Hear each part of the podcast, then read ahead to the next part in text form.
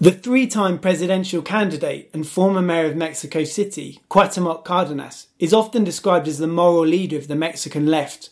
The son of Lázaro Cárdenas, one of Mexico's most respected presidents, he's widely believed to have won the 1988 presidential election, but lost out because of massive voting fraud.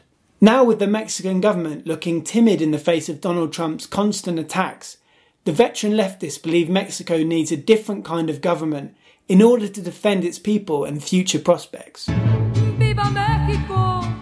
My name is Stephen Woodman. And I'm Duncan Tucker. You're listening to Viva Mexico, a podcast from Guadalajara offering news and views in the age of Trump. This week we'll be speaking to Cuauhtemoc Cardenas about the kind of government he thinks Mexico needs to defend itself from the Trump administration. We'll also discuss the state of the Mexican left and the debate over populist politics. Here is Cuauhtemoc Cardenas. The government needs to adopt a much firmer stance, not just against all the verbal threats, but also the measures that have been carried out, such as withdrawing investment from our country due to President Trump's declarations, all without the Mexican government saying a single word to protest or defend us. We reprimand him and tell him to stop attacking Mexico and our efforts to develop the country. On the other hand, we urgently need policies to create employment, generate economic growth, expand change of production, and fortify industry. We need to fortify our national economy so that we're not exposed to so many risks. A muchas eh. Cardenas also told us that he wants to scrap the Treaty of Guadalupe Hidalgo, which marked the end of the Mexican American War and gave the US ownership of almost half of Mexico's territory. Cardenas said there were legal irregularities around the signing of the treaty, and he wants to take legal action to force the US to hand the territory back to Mexico or pay compensation, involving a figure with a lot of zeros, as he put it.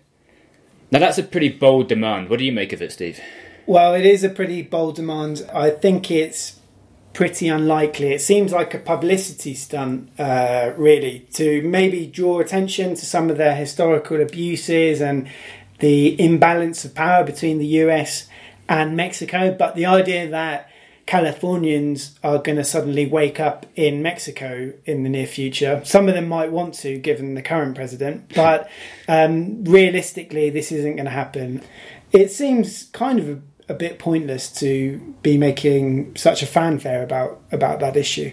I don't think people in Mexico even particularly care now. That was this is we're speaking about the 19th century. And people in the US, a lot of people don't even know about this this treaty, and those that do probably they they don't think that Mexico has a claim here. Do you think it works on a symbolic level just to kind of remind Americans and Donald Trump that a lot of these territories used to be Mexican and it's kind of harsh to be kicking out illegal immigrants from lands that their forefathers may have lived on?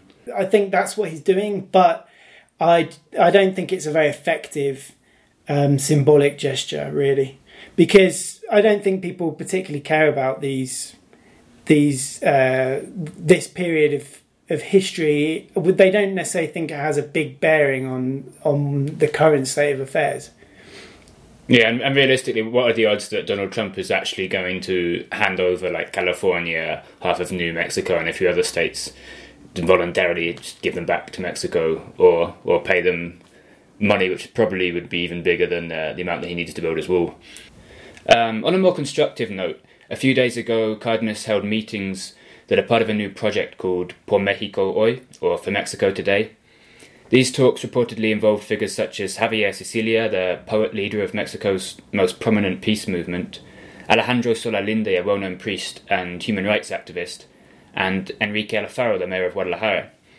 And uh, these talks focused on issues like universal basic income, ensuring quality education and universal healthcare and social security coverage, uh, maintaining Mexico's oil and electricity industries under state control, and revoking some of the neoliberal reforms passed by President Enrique Peña Nieto. Do you think this is more of a kind of constructive, useful way of using his influence? Yeah, I think this is a positive move in terms of um, seeing new political movements that are using new language and talking about problems that the country is facing in a frank and open way. Some of these measures, uh, it's interesting to hear people in Mexico talk about universal basic income because that seems like a quite a, an advanced measure to even be thinking about in Mexico. Pedro Kumamoto was speaking about this the other day, wasn't he? And I mean, it is something that is obviously in the future, people are going to be talking more and more about that kind of measure. Yeah, I think it's encouraging if they can even begin to push that onto the agenda. I think the idea of this this project seems to be to kind of build a progressive social movement that can change the national discourse and put Mexico back on the right track. I think they don't plan to support any specific candidate, but they hope to persuade some of the candidates to to back their proposals and their agenda, and in that way, kind of take back democracy to some extent from the the corrupt politicians that have basically hijacked it. Lo México necesita es un gobierno Mexico needs a government that worries about improving the living standards of the population and protecting the national economy and our natural resources. I think the best defense against aggressions from the US president is to strengthen Mexico's productivity and substantially improve family earnings and savings. I think we urgently need to change the model of development for this country. We need to change the national project that's being carried out. In the last 40 years, the country has become very politically and economically dependent on the United States while concentrating wealth in very small groups of the population. The effects of this are more poverty, more unemployment, a fall in family income and real salaries, and the generation of violence and insecurity all over the country. I think the majority of Mexicans want a different situation. Do you agree with that, Steve? Yeah, definitely. I think that it's important to note that when you've got this level of inequality in the country, it's very difficult to maintain a healthy democracy. And I think we definitely see some of some evidence of that in, in Mexico. That it's it's just there's such a gulf in terms of uh, wealth and in terms of education. Even uh, it's very difficult to have a kind of functioning normal democratic system. Yeah, and I think if if you take the the situation that the country's in now, it leads me to kind of think about what what could have happened. Um, Cárdenas was on the the verge of becoming the first opposition candidate to beat the the Institutional Revolutionary Party, which had ruled for almost fifty years at that time, back in uh, 1988. And on the day of the election, once the votes started coming in, he had a clear advantage and the, the ruling party got worried. Suddenly, they announced that the vote counting system had crashed. And once they resumed the count a few hours later, suddenly the PRI candidate, Carlos Salinas de Gortari, had a big advantage and he went on to, to win the election. Salinas went on to privatize a number of major industries. He signed NAFTA, the, the free trade agreement with Bill Clinton. And later, along with his brother Raul Salinas, he was involved in a number of corruption scandals given everything that's happened since then, do you think Mexico would be much better off today if Cardenas hadn't been robbed of the presidency and Mexico had made that tr- transition to democracy much earlier? we don't really know what kind of leader he was. Mm. One thing I would hope for with someone like Cuauhtemoc Cárdenas is he he's not got such a long history of corruption, and uh, they could have perhaps rooted out some of the corruption that's a real massive problem in, in the country. I think one of the problems he would have faced was that he, he then went on to found the left wing Party of the Democratic Revolution, or, or PRD as it's known by its Spanish initials, which was for many years the, the major left wing party in Mexico. But he actually ended up leaving that party back in 2014, partly because of the, the corruption which seeped into this party as well. So it's like we talk about the Mexican left as if it was sometimes different or immune from the kind of corruption that takes over the other parties. But the reality is that pretty much all of Mexico's major parties are equally corrupt. So Yeah, it's across the political spectrum. yeah, so I mean, maybe him. It's a similar kind of thing people talk about Andres Manuel Lopez Obrador. That he's seen as a less corrupt figure, and maybe on an individual level, he is less corrupt than someone like Enrique Peña Nieto. But that doesn't mean the people around him are any cleaner than the people in the current government. And I think NAFTA would have been passed anyway, and NAFTA was really a huge, huge change in Mexico. So um, whether he, it would have been that different meant the Mexico under Cuauhtemoc Cárdenas and uh, and following his presidency, whether it would have been that different, I mean, there is a bit of a question mark there because a lot of these changes happened as a result of over dependence on the United States. hmm Yeah, it's a bit like when Vicente Fox finally did become the first candidate to beat the PRI in 2000. Everyone thought Mexico was going to change and become this kind of much stronger, more democratic, and more equal kind of society. And that never really happened, and now we're back with the the PRI in charge again. So it's it's hard to tell what Mexico really needs to to completely change the way politics is done here. So, what, what do you think about uh, Andres Manuel Lopez Obrador? He's, he's, the front runner at the moment for next year's uh, presidential elections, and he seems to be benefiting from the the hostility coming from the Trump administration because he's kind of a more nationalistic guy who can who says he, he can defend Mexico better than the current government. We haven't seen who the other parties are going to put forward as their candidates yet, but at the moment, everyone's talking about Lopez Obrador as if he's going to be Mexico's next president. What, what do you make of that? Well, this week, President Enrique Peña Nieto was at a banking conference in Acapulco with some major politicians and figures from the world of finance. I think Colin Powell was there, the, the former Secretary of State. And the theme of the conference was very revealing. It was liberalism versus populism. So what what you got really were a series of veiled attacks on Andres Manuel Lopez Obrador, who's known as AMLO. This is part of a pattern among the PRI, the ruling party, and among the media in Mexico, and also among some international media. It's part of a strategy to link AMLO with the rise of populism, in particular with Donald Trump, but also with even things like Brexit. How do you feel about uh, this link with AMLO and and populism? Is he a populist leader? I think he does have populist tendencies, but I think people, especially his critics, just try to compare him to whoever the bogeyman is at the time. Like in 2006, when he ran for president, they compared him to Hugo Chavez. Now today, they're comparing him to Donald Trump, and like the way they talk, maybe there's a certain similarity in their, their rhetoric, but in their in terms of their background, Trump's a right wing businessman with zero political experience before last year's election, whereas Lopez Obrador is a career politician who successfully governed one of the world's biggest cities. So I mean, there's pretty big differences between uh, between their candidacies. Yeah, and I think it's important that he's a left wing figure, so he's not part of some trend towards right wing populism based on a fear of immigration, as we saw with Trump and with Brexit. It's actually a completely different thing. Also, I'd say that if you look at the definition of populism, it's setting up the working people as pure and saying they're exploited by a privileged elite. In that sense, he does talk about a corrupt elite a lot and he uses terms like the mafia of power. But I do think there's a couple of things that the press misses. And that's one of them is that there is evidence of deep corruption in Mexico and an, and an elite that acts with near total impunity. So there is evidence for this idea of, I mean, he uses the term mafia of power. I wouldn't personally use that term, but there is evidence for this kind of oligarchy and uh, these elite interests, aren't, aren't there? Yeah, I think the mafia of power thing, it sounds a bit of a cliche now because he's been using it for so long and it just sounds like a kind of conspiracy theory, theory type phrase. But the reality is that Mexico's got a deeply corrupt government with serious links to, to money laundering and organized crime and all kinds of things. And political they are political mafias like he says but i think the way he expresses it maybe on a on some level it will draw like some popular support but it also leaves him open to these accusations of kind of simplifying things or or kind of buying into more kind of conspiracy type ideas. But you mentioned for example raul salinas who is the brother of carlos salinas the former president of mexico and he spent time in prison for murder before having his conviction overturned. Um, he was also charged with unjust enrichment and then exonerated. Um, and he had all of his money and 41 properties returned to him. And he was last in the newspapers, I think, in 2015, driving a $2 million BMW around Mexico City.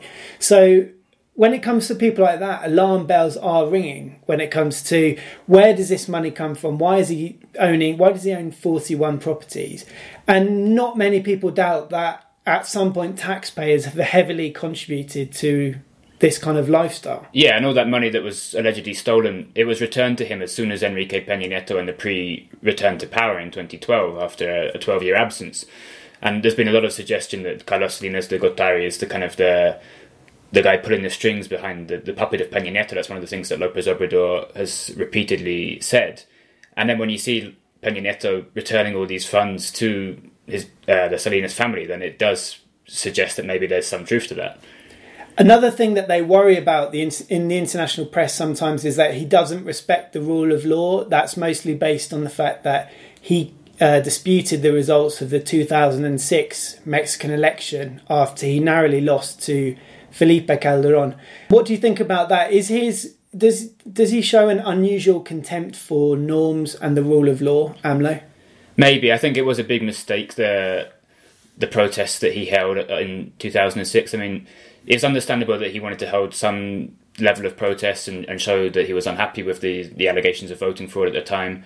But it went on for I think about six months. He blocked Avenida Reforma, the major major main road in, in Mexico City. He had himself inaugurated as the legitimate president of Mexico and that again it just leaves him out open to all kinds of ridicule and yeah. I think uh, in that sense he is a bit closer to Donald Trump perhaps because you know that if Trump had lost against Hillary Clinton he would have done the same kind of thing like saying it was voting fraud and all of that yeah um, but I do think as well this kind of idea of the norms and the rule of law we saw for example the current president he was involved in a property scandal and um, he he appointed the anti-corruption investigator who cleared him. So it's not like uh, there's already this kind of long history of having a great respect for the law from the political class, is is there? Yeah, and the guy that he appointed to investigate him was a close friend of his. He yeah. was never going to find him guilty. Exactly. And I think, yeah, the Mexican justice system in general is completely broken. And they love using the the word populism, uh, particularly the PRI love using it as a veiled attack on uh, AMLO. But uh, the PRI comes from a time before Mexico was a democracy and has a long history of failing to respect democratic norms, uh, failing to respect protest, using populist tactics. So we're hearing the president criticize populism when he came to the to power on the back of support from the country's main television channel, which churns out soap operas, and he was featured in with his former soap opera actress wife in every celebrity magazine. And recently, the PRI, or a couple of years ago, the PRI was handing out free digital TV sets in the run up to the 2015 midterm elections. So, if you're talking about naked attempts to appeal to the lowest common denominator, you're talking about the PRI, really. Yeah, and on the other hand, I think last year Peña Nieto met with Barack Obama and he was giving a standard kind of spiel about the dangers of populism and all of that. And then Obama actually came out and said, actually, populism isn't necessarily a bad thing. I consider myself a, a, populist leader, and someone like Bernie Sanders could be a populist leader, and they could be doing progressive things that people that the people need and things that are good for the country. It doesn't necessarily have to be this uh, negative thing. So we've managed to actually get this far without talking too much about Donald Trump for once, which is quite nice to be honest. But um, we can't really avoid it. So, Steve, what what impact has he had on Mexico this month? Well, Trump's been pretty busy this month making accusations that he's been wiretapped and um, trying to get and trying and failing to get a health healthcare reform bill passed. He's obviously had a huge impact on Mexico already. He's been the cause of a lot of economic uncertainty, and we know he wants to build a border wall. We've seen deportation raids, but I think his budget proposal was pretty revealing because he wants to cut everything except defense spending that's going to have a huge impact on US society because there's going to be no investment in jobs, education, medical research, clean energy. I think it's becoming quite clear that a lot of his Mexico talk was a distraction tactic because everyone's talking about the wall and not talking about the budget. It's been a bit quieter this month in terms of Trump Mexico relations. One of the revelations or one of the issues that's been coming up is about who's paying for the war. It's becoming clearer and clearer that Mexico aren't likely to pay for this wall at all. Um, the Senate Majority Leader, Mitch McConnell, uh, he doesn't agree with Donald Trump that Mexico will pay, and he's admitted that. So it's been a bit quieter, but this is wall talk has been bubbling on in the background. Do you think what happened with the healthcare, for example, where he, despite having a, a majority in Congress, he still failed to, to pass this legislation? Do you think something similar could happen with the wall if it comes down to the US government having to fund the wall itself? Do you think it's just going to be another one of his promises that just ends up getting completely blocked by his own government? Yeah, I'm not even certain he'll be able to build this wall because yeah. it's such a huge investment. It's so long, the border. It's a lot more complex than he actually made it seem as well. There's people who yeah. own houses along the border that don't want to have their land have a massive wall across it. Like there's there's all kinds of complex issues there. It's not just uh, something you can just do overnight, is it? Well, like everything with Trump, really, it's much easier to shout the slogan "Build the wall."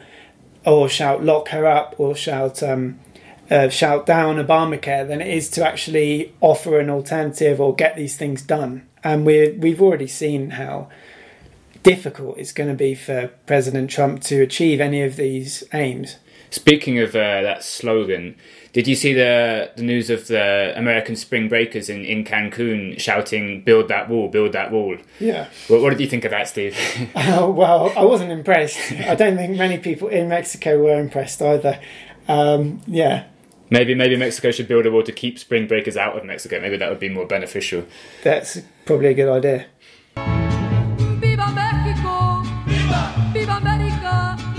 You've been listening to Viva Mexico, a podcast from Guadalajara offering news and views on Mexico in the age of Trump. If you enjoyed this episode, you can subscribe to our pages on SoundCloud, YouTube, and iTunes. And if you have any comments, feedback, or questions, you can tweet us at VivaMex Podcast.